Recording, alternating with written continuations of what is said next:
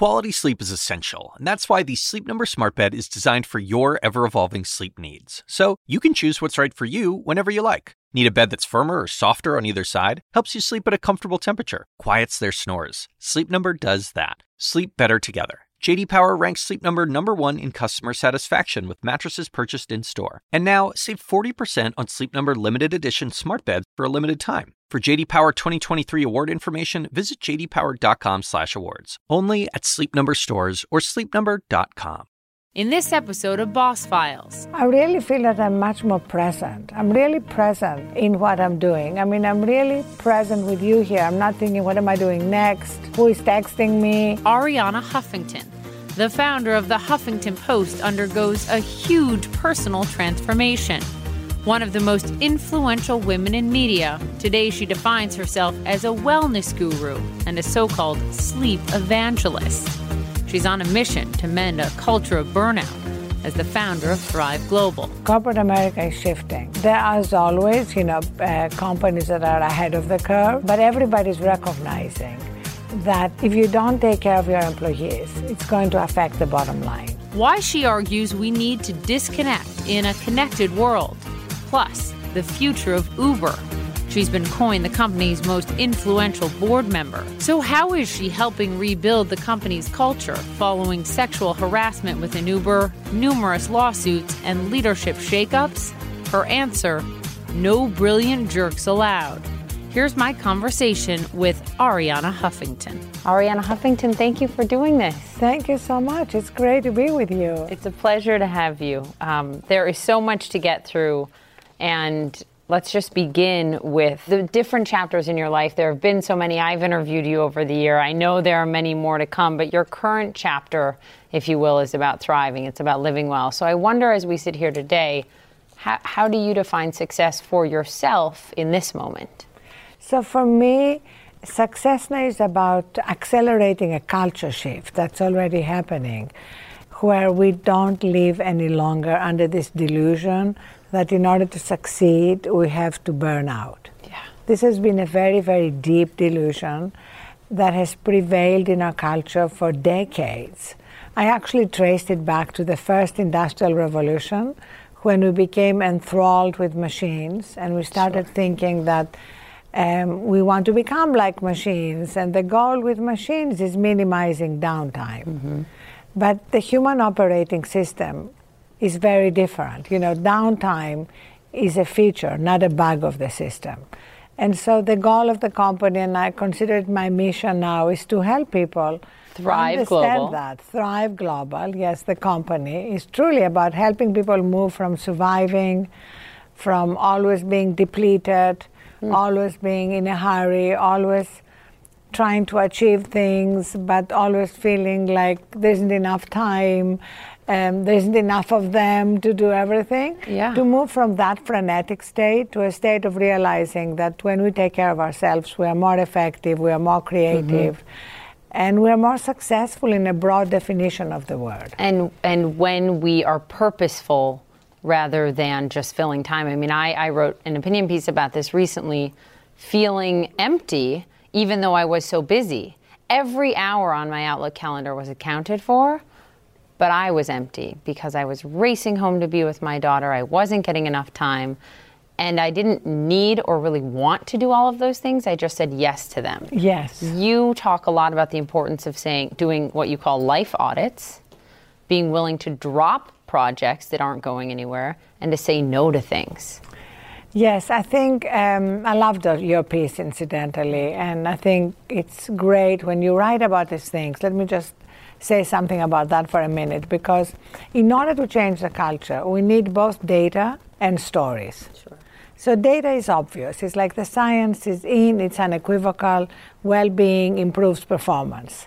But stories are incredibly important. And so on the Thrive Global Media platform, we have a series of new role models. We'd love to cross post your piece because we want successful people like you in the arena talking about this topic, giving permission to everyone else who feels that the only way to succeed is to be always on, not to take care of themselves, to mm-hmm. recognize that the, the truth is very much like what they say on aeroplanes put your own oxygen mask on first. I love that. Before you can help others. I never thought about that. So let's talk more about that in a moment and, and your moment in life when you had, I mean, you fell and you injured yourself, and that has led to all this. But before we get there, I want to tell people a little bit about you, Arianna, and your extraordinary upbringing and how you got to this place in your life. The New Yorker, big, big profile on you. You remember back in 2008. Here's the way it described you She has the ability to command attention and change minds. Not money seems to be Huffington's driving quest. Is that an accurate description? The ability to to command attention and change minds? Well, going back to Cambridge, where I went to school. Um, England, not Massachusetts. In England, yes, Cambridge, England. Um, I fell in love with the Cambridge Union, which was the debating society. And the reason is because I loved what was happening there, which was the spectacle of moving people's hearts and minds. So I think it's really hearts and minds and uh, and uh, I'm absolutely passionate about the need right now for a culture shift, yeah. and that's going to require moving hearts and minds. You did not grow up with a lot of money at all. You grew up in Athens, a one-bedroom apartment. Mm-hmm. Is that right? When it wasn't just you in that apartment; it was your entire family. Eventually, your your your mother would lead the family really to to move you guys to London. You had looked at pictures of Cambridge and dreamed of this life, but even when you got there, you lived in a single room with a heater you say you fed with shillings. I mean, it's extraordinary to think back to that, to where you are now. Well, that was life at Cambridge, you know. I was at Girton College and you know, these long corridors you had to walk through to get to the bathroom. Yeah. Um, but it was an amazing experience, and the experience at the Cambridge Union, learning to debate, mm-hmm. despite my heavy accent, which was a, um, very much a subject of ridicule, um, and um, and learning to communicate, and then accidentally becoming a writer. Mm. I was uh, going to go to the Kennedy School of Government to do a postgraduate degree in politics. And you did you did run at one point. We'll get to that in a yes, moment. But but many writing years later, but. I wasn't ever planning to be a writer, but an English publisher happened to see a debate on television where I talked about the changing role of women and asked me if I would write a book on the subject. And I remember I wrote back and I said, I can't write. And he said, Can you have lunch? And he took me to lunch and offered me a modest advance. Mm-hmm um, to see if I could write a book. And that book, uh, called The Female Woman, yeah. was my first book at 23, which basically turned me into a writer. Well, it, it did more than that, Arianna. It, it exploded. I mean, you were on television with Barbara Walters. You say you didn't didn't really phase you because you didn't know who she was at the time. You didn't even know what the Today Show was, and here you were all over the place. I know it's funny because later she became my first daughter's godmother. Uh, it, but you know, sometimes this is true. It's like if I had been on some tiny little show in on Athens television, I would have been probably more intimidated sure. than being on the Today Show with Barbara. Tell me about your mom because you describe her as she she she's was Greek but from Russia, and you describe her as someone with chutzpah. Yes, she was amazing. Uh, I think she's the foundation of everything I've done. Hmm because she had this incredible gift to make us feel both, um, my sister and me, um, both unconditionally loved, mm. uh, but also to make us feel that we could aim for the stars, and if we didn't succeed, she wouldn't love us any less. And she would tell you that, that, that failure is just the stepping stone to success. Yes. That's easy to say. Did you, did you believe it, or have you only come to believe that later in life? Well, I definitely took risks. And uh, when my second book was rejected by 36 publishers, mm. I think definitely my mother's view of failure helped make me more resilient and helped me persevere, helped me go to a bank that I happened to be passing by on St. James's Street and ask for a loan which amazingly the bank manager gave me, and I still send him a Christmas card every year. And, um, and that allowed me to keep things together mm-hmm. until finally I got an acceptance. And that second book, which was a book on the crisis in political leadership, yeah. was published. 37 is the magic number for that one, I suppose.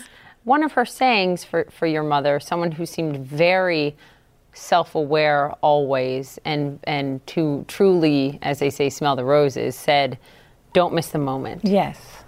but, but you went through much of your life you Missing would, the missing the moment. moment Yes, absolutely. I was. Um, I really did a lot of the things wrong in terms of how I feel now. Um, we can live a thriving life until 2007, Yeah. two years into building the Huffington Post, when I collapsed from exhaustion, hit my head on my desk, uh, broke my cheekbone, and that was the beginning of this journey that led me to understanding the new science, to understanding um, that there are different and better ways to live life and to achieve. And um, that's really what um, led me to write my book called Thrive and then a book called The Sleep Revolution. And um, at that point, I realized I wanted to do more than write and speak. I wanted to help people bring about small behavioral changes that uh, would allow them to actually move from awareness to action. you were pretty injured and as you say sort of lying in your pool of your own blood you realize some things right so you're lying, lying there on the floor in 2007 the change does not happen immediately but you say a doctor's waiting room is a good time to ask life questions do you remember what you asked yourself Yes, well, first of all, as you know, when something like that happens, uh, you don't know what's wrong with you. You know, do you have a brain tumor? Do you have a heart problem? So I literally found myself going from doctor to doctor, from Yeah. uh, MRI to echocardiogram. And then in the end, I was given the diagnosis, which was basically uh, you have um, civilization's disease, burnout, and there's nothing we can do for you. You have to change the way you live your life. did you buy it did you believe it Yes, first? I felt it. I believed it. I had started reading the latest science on the subject. Uh, but my hope now is that people can make these changes without having a painful wake up call. I, um, with my first baby, I passed out on live television as I'm anchoring the show. This happens to pregnant women. It does, right? But I'm sure contributing to it was, you know, running in all different directions, not sleeping enough, sort of burning it at both ends. And it was, yeah, Absolutely. a wake up call. In fact, we should collect all the stories because I have heard now the most amazing stories from women. You know, passing out on stage. In your case, passing out On TV. I would have preferred it happen at home, but okay. you know, just like uh, when we're doing that to ourselves. And if you if you really sit back and think about it, Yeah. if somebody else was imposing this way of life on us, we would be suing them. We would. So we have to sue ourselves. We have to sue ourselves, sue for peace. But, and you did. So you talk about what you call now the third metric, and that you weren't living that third metric, but it's something your mother embodied her whole life. What is that? well, right now, if you take the big question that philosophers throughout ages have asked, which is what is a good life? Yeah. And modern culture has shrunken that definition down to what is a successful life. And then shrunken the definition of success down to two metrics money and power slash status. And for me, that's like trying to sit on a two legged stool. Sooner or later, you fall off. And that third leg of the stool is really what Thrive Global is about. The third leg of the stool is, first of all, about your well being and your health. Nothing is worth sacrificing our health to. And yet, 75% of healthcare problems and healthcare costs are because of stress related preventable diseases. 75%. You know, 25% you could do everything perfectly and an act of God, something happens. But 75%. That's in the United States. Well, yes, but it's pretty global too. All these problems are really global epidemics. Yeah. And um, the second um, pillar of this third metric is wisdom. We now have a lot of evidence and a lot of data that shows that when we're depleted, we really don't make the best decisions. We don't operate from the most centered, wisest part of ourselves. And a lot of leaders are beginning to realize that. I mean, Jeff Bezos wrote a beautiful piece for Thrive Global, and the headline was why am I getting eight hours of sleep is good for Amazon shareholders. And he literally analyzed his decision making mm. and talked about how when he gets six hours, his decisions are 5 to 20% less good. Mm. And after all, as he put it, I'm not judged by the number of decisions I make, but by the quality of decisions I make. So that's wisdom. The third thing is wonder. You know, I think there's something very magical about being alive. There's so much mystery that we don't have answers to, but being in the question, asking the questions, I think is, is an essential part of thriving. More from my interview with Arianna Huffington after the break.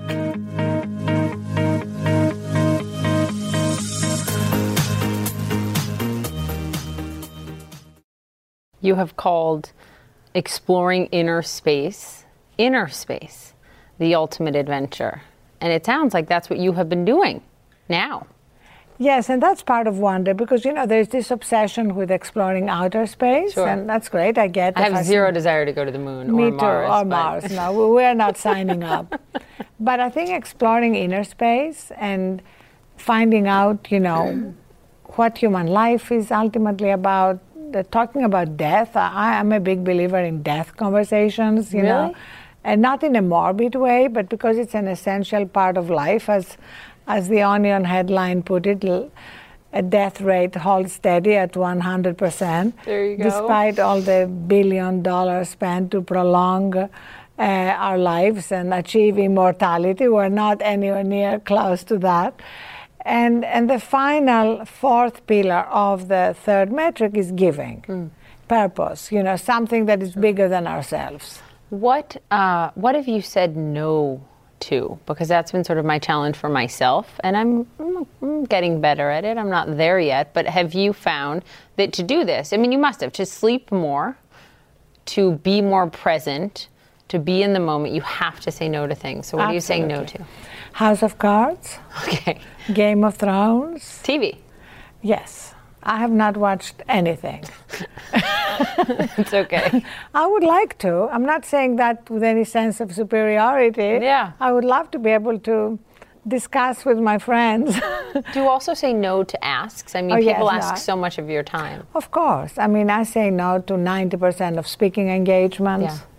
Yeah. Um, I say no to a lot of things I'd like to do. Sure. You know, sometimes no to dinner with friends. If I have to get up Really? Really early, like tomorrow morning, I have to leave my apartment at 4.30 to catch a 6 a.m. plane to, London, to Los Angeles. I'm not going to have dinner with friends tonight no. as I had planned to. But I don't, it's not a sacrifice anymore because I don't like myself when I'm depleted and sleep deprived. Yeah. I don't like the person I become. Do you find, you know, the famous saying, I think it was Maya Angelou, the, you know, no one's going to remember what you did or what you accomplished, but how you made people feel. Mm-hmm. Do you think, Arianna, that you are now making people feel better about your interactions with them because of the person you are who's taking care of herself? I really feel that I'm much more present. I'm really present in what I'm doing. I mean, I'm really present with you here. I'm not thinking, what am I doing next? Um, who is texting me.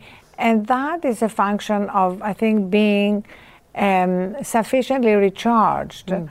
Not to be running on empty. We can all kind of be transactional sure. when we are running on empty, but then life loses the richness um, that otherwise is available to us.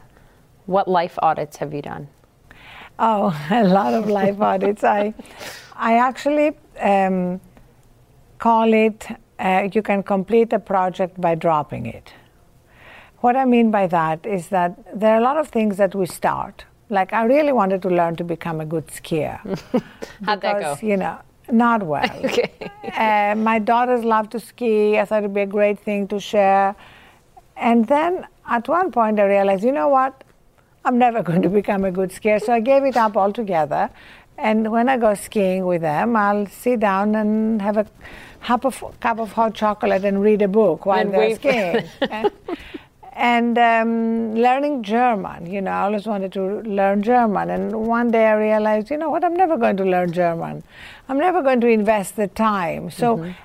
There's something important about declaring these projects done. Mm. Otherwise, even if you don't do anything about them, they stay kind of in your mind. Uh, absolutely. I, I certainly feel a sense of guilt that I haven't done them. Yes. Until I think, well, how important is this really for my life? And then I can let go or try. Exactly. And that's why, for example, I have no compunction not finishing a book. You know, I have friends who feel I've started this book, I have to finish it. No. if I started this book and it's not interesting enough, I've, I've left plays. You know, I can go into a play and. So have I. I'm exhausted. I'd rather sleep. Yes. Let's go home. You also, I spend too much time, especially at night, taking away from my sleep on my phone not just reading work, wasting time completely. And it sits by my bed. And when I get up to go I to the bathroom. I brought you the phone bed. what did you say? I brought you a phone bed. Oh. You know the phone bed that Thrive Global And you produced? put it like in the living room? Well, it's a charging station that looks like a little bed. It, you you put it wherever idea. you want outside your bedroom. Okay. You can put it in your kitchen, you can put it in the hallway, wherever you Probably want. the most valuable gift I will ever get. Probably, truly, because I look at, you know, t- text messages and emails in the middle of the night when I wake up to go exactly. to the bathroom. Exactly, and that's really not good for your health or for your baby. This is true. You, so you took your phone out of your room, your, your yes. everything, everything that is not an actual physical book all devices out of the out bedroom. Of my room. I have a TV, but I never watch it before I go to sleep. So here's the thing about not charging your phone by your bed.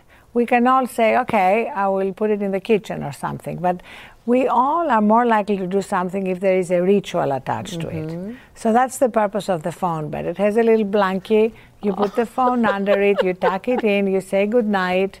And for me, it's become like um, the moment when I transition mm. from my day life with all the demands on us to the time for me to recharge. And it's an arbitrary moment because there's never really an end to the day, right? You could yeah. stay on answering emails and handling things through the night. So I declare an end to my day by removing my phone mm. from hmm. my bedroom and putting it in the little bed. And instead of your phone next to your bed, you have a quote from Ralph Waldo Emerson. What is it? Well, I have a lot of quotes. The latest, I, I sort of move them around. Yes. The one I have now is actually by Rumi. Okay. Which is um, live life as though everything is rigged in your favor. Ah. Which I love because every day in everybody's life is a mixture of good things happening and not so sure. good things happening. And when we look at the things that happen that are not what we wanted, we can often recognize that when we go when we look back, they're often the things that made possible other things. There, some people could argue, skeptics could argue, okay, Arianna, this works for you because this is your business. You're writing about it, you run Thrive Global, you have books about it, this is your business. Well, that it doesn't work, it doesn't fly in corporate America. To, you know, to, to, to the opposite side of that argument, you're working with companies, partnering with companies like Uber, Under Armour, Accenture. Obviously, you're on the Uber board. We'll talk about that more. But are, is corporate America shifting to accept this? Yes, corporate America is shifting. Uh, there are, as always, you know, uh, companies that are ahead of the curve. Yeah. Um, but everybody's recognizing that um, if you don't take care of your employees, it's going to affect the bottom line. So the well-being of your employees is no longer sort of a nice to have HR benefit. Right. It's actually hardcore bottom line uh, priority because it affects recruitment, mm-hmm. it affects retention. We have the data that shows that if you're burnt out, you have a 35% greater chance of leaving your job. And attrition is a very expensive, big, it is expensive. Uh, business item. It affects healthcare costs and it affects productivity. But I don't know that all corporate America just accepts. I mean, you have something, for example, the vacation email tool that literally will delete your emails but while you're on vacation. But just think how, how much sense that makes. If you're on vacation, you want to really recharge, be with your family. It does. Be with your loved ones. So, what the Thrive Away email, which you can download for free, does is if I emailed you when you're on vacation, I would get an email back that said Bobby's on vacation until X date. If it's urgent, contact so and so. If it is not, email her again after that date. Hmm. This email will be deleted. so here's the good news about it. You have something which you probably, I bet, have not had for a very long time. A week or two weeks with zero in your email bo- That has never happened to me. for a long, very but I'm long guilty time. of it. I mean, I respond, I send things. No, I, but we all are. It's not like Yeah. it's unique. so this then- helps us. And then a lot of things are handled without you. It's kind of humbling to see how much gets handled without It you. It really does. You're, we're all not. We're not that. We're not that indispensable. and then when We're all replaceable too. yeah. So when you return from vacation, you don't have a mountain of things. This is true. What do your daughters think? You have two daughters. Mm-hmm. What do they think of all this? So both of them, Christina and Isabella, are believers and practitioners. They both sleep, and that we kind of um, help each other. Like if I'm traveling, um, Isabella will text me if if. Um, sh- if she senses because I posted something, whatever, that I'm still up, so it's time to go to sleep, you know, we kind of your daughters tell yes, you when yes, to get in bed. absolutely. And um, my youngest daughter is a painter. She did art at Yale, and and she's making a modest living selling her art. And she took all her savings and put it in the Series A of Thrive Global, which was True which believer. a great example of good being a true investment. believer. Do they ever, while we're talking about your daughters, do they ever feel pressure to reach the professional success that you have? I mean, now you define success differently, but you, I mean, you've written more than a dozen books, you've run for office, everyone knows who Arianna Huffington is, and I can imagine being the daughter of that can be, I don't know, how do I live up to what my mom has done? You know, maybe when they were teenagers, you know, being a teenager is, is a hard time anyway. Sure. And I think it makes it harder um, if your mother has a public profile. Um, but not anymore. I think they're now in their 20s. And, um, and, and I think all that is behind them. And in fact, I tell all my girlfriends who still have teenage daughters that I want to do a PSA that says it gets better. it does. My, someone described it to me. We were at the Fortune Most Powerful Women Yes. conference, and someone there described it to me. I said, I have a little girl. Is it true she's going to hate me when she turns 13? And they said, Well, you know, aliens come and abduct them for a while, and then they come back to you. Yes, and yes. then they I- come back to you. And that's why we need to not feel guilty about it. In fact, Yeah. I, I talked about that at the conference. I said, you know, it's really hard for working mothers because I think they take the baby out and they put the guilt in. A hundred percent. And working fathers too. I mean, you know, people who really contribute equally. I'm Um, very happy that your husband is going to take a three month so am I. um, and now time you, off. And for, I, for I want him baby. to write for Thrive Global to be a role model to other fathers. Well, first of all, now he definitely has to take three Yes. months off that you've 'Cause I've announced, it. announced and now his bosses know before he's told them. So I'm glad that Arianna has, has said that. I will ask him to write about that. Indeed. Um, let's talk a little bit about about uh, the news and Huffington Post and just your building of where everyone in the world who didn't know your name then certainly knew your name when you built the Huffington Post. You founded it 2005 without any traditional media background. And then it explodes. You're the first online news organization to eventually win a Pulitzer. Why do you think the Huffington Post worked? So again, the Huffington Post tapped into something in the zeitgeist, which is the best thing for a business. Um, I don't even if, if you even remember what it was like in 2005. I you do. know. I am old. You're not. yeah, bloggers were ridiculed as people in their parents' basements, right. you know, in pajamas who couldn't get a job. And now there is no journalist who isn't blogging. You know, the distinction between writing and blogging is pretty much eradicated. Uh, what I wanted to do is I saw that the conversation was moving online, and I wanted a lot of the great voices of our time to be able to be part of that conversation. People who would never start a blog, like people that I had on the first day when we launched, you know, like Nora Ephron and Walter Cronkite and Yeah. Larry David and John Cusack and Ellen DeGeneres. And, and I wanted to make it super easy for them. A lot of these people could have written for the New York Times op-ed page, but they wouldn't have bothered because, you know, they had projects and they didn't want to have to deal with editors, etc So they just wanted to put their feelings out there. and move on. So, you know, sometimes it would take them 20 minutes to write something. It could often become a conversation starter.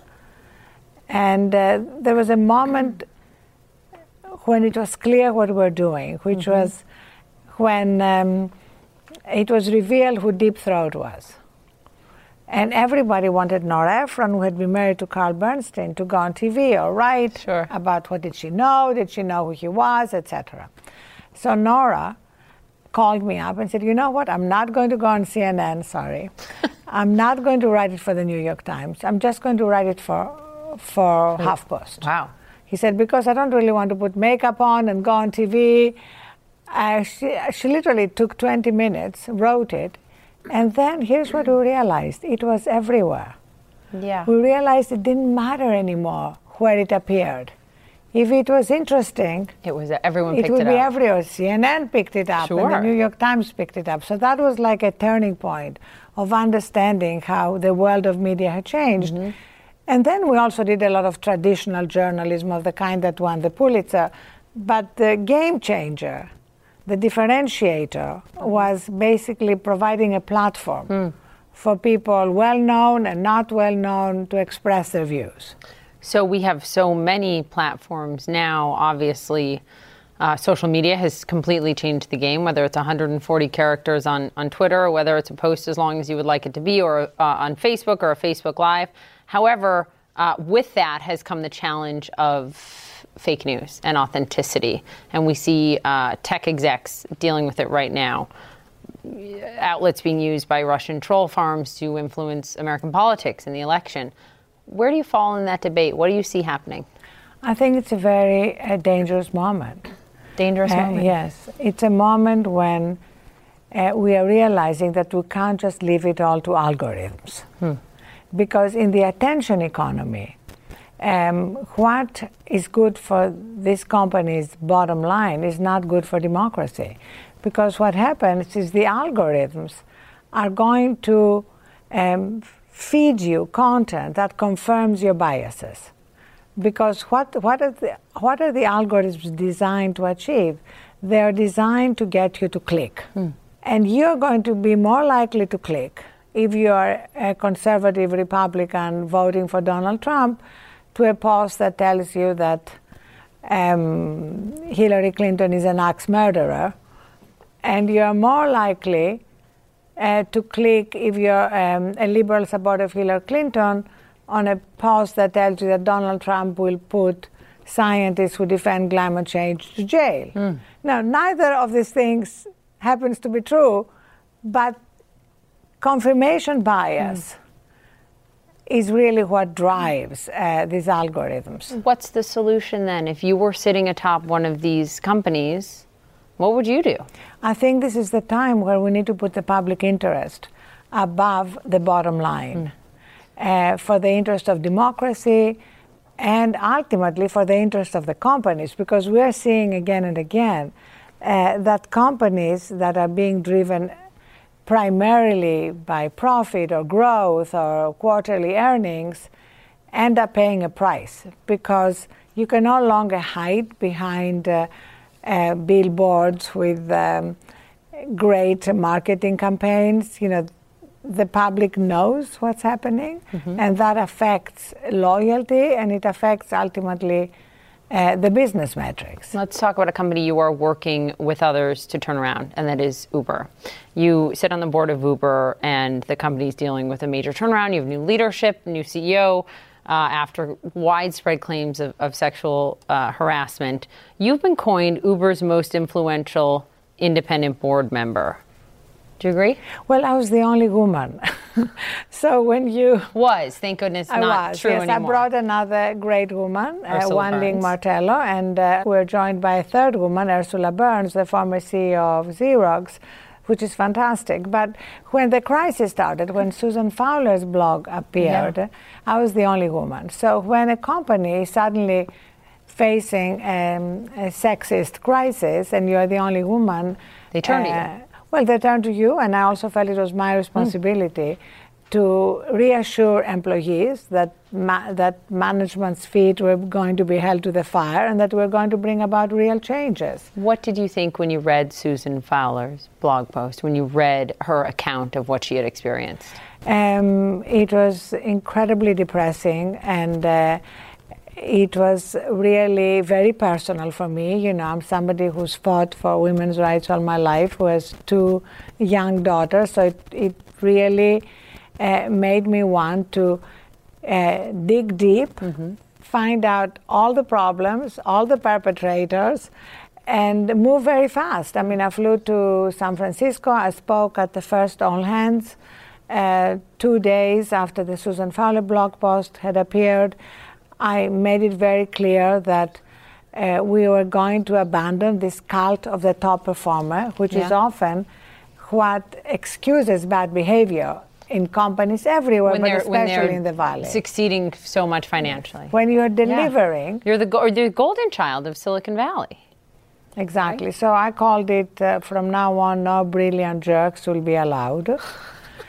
and then after Eric Holder was brought on to conduct um, yes, investigation. a thorough investigation on the day when we announced the um, unanimous um, endorsement of all his 47 recommendations, mm-hmm.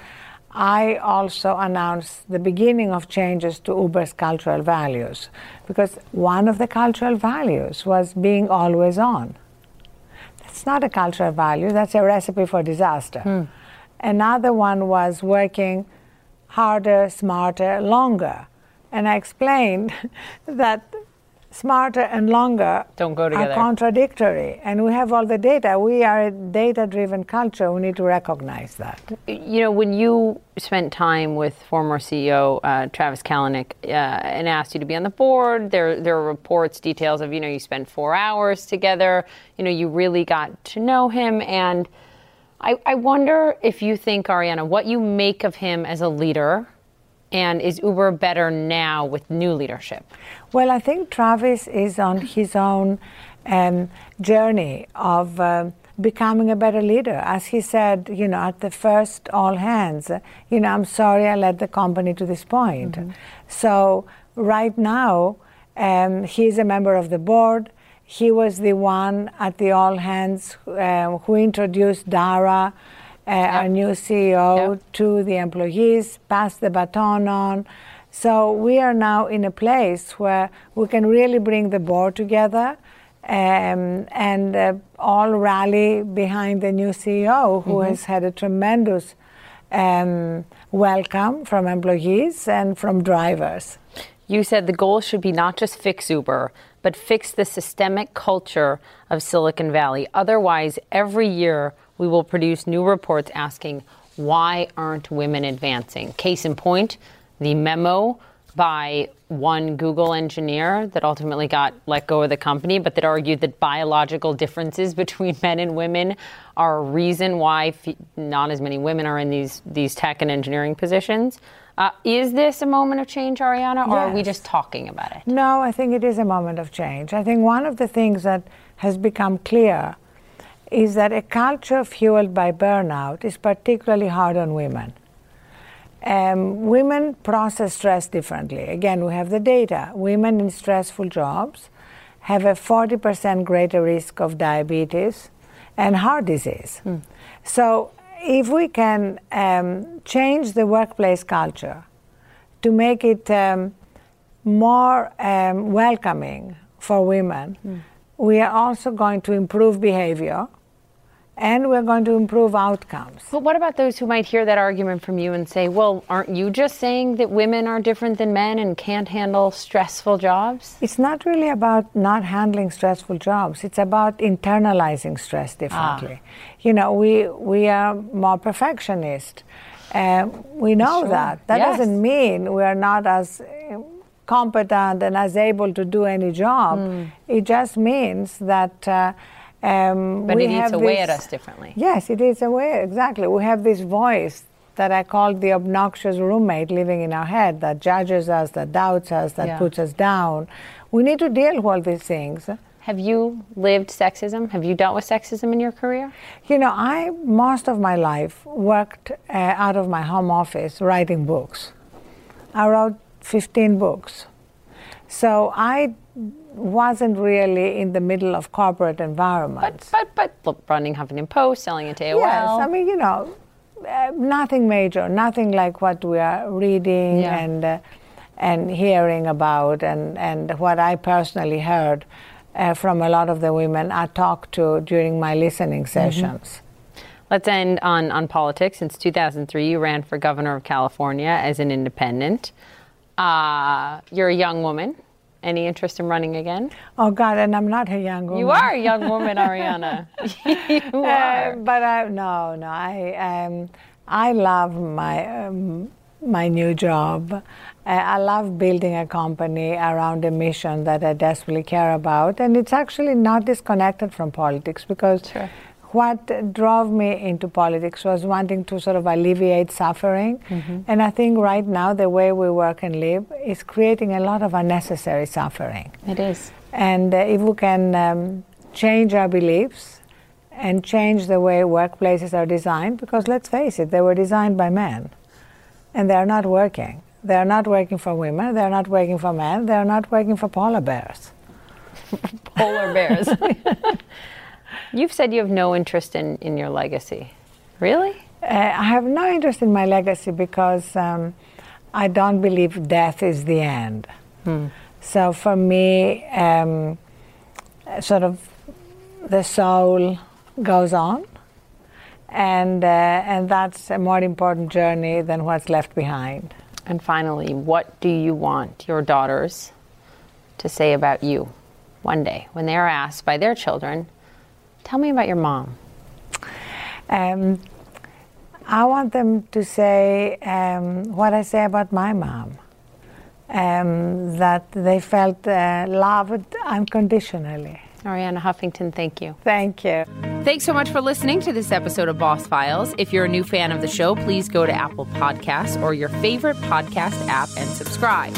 While you're there, leave us a review and let us know how we're doing. As always, you can follow me at Poppy Harlow CNN.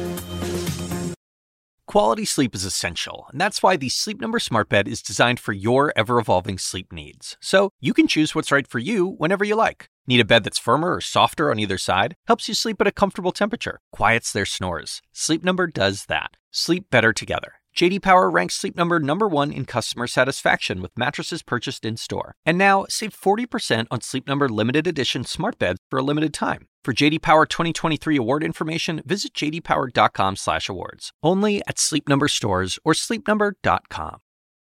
Now streaming exclusively on Max, a new CNN flash doc about the album that has Nashville talking. Call Me Country. Beyonce and Nashville's Renaissance. Watch it at max.com slash call me country. Max subscription required.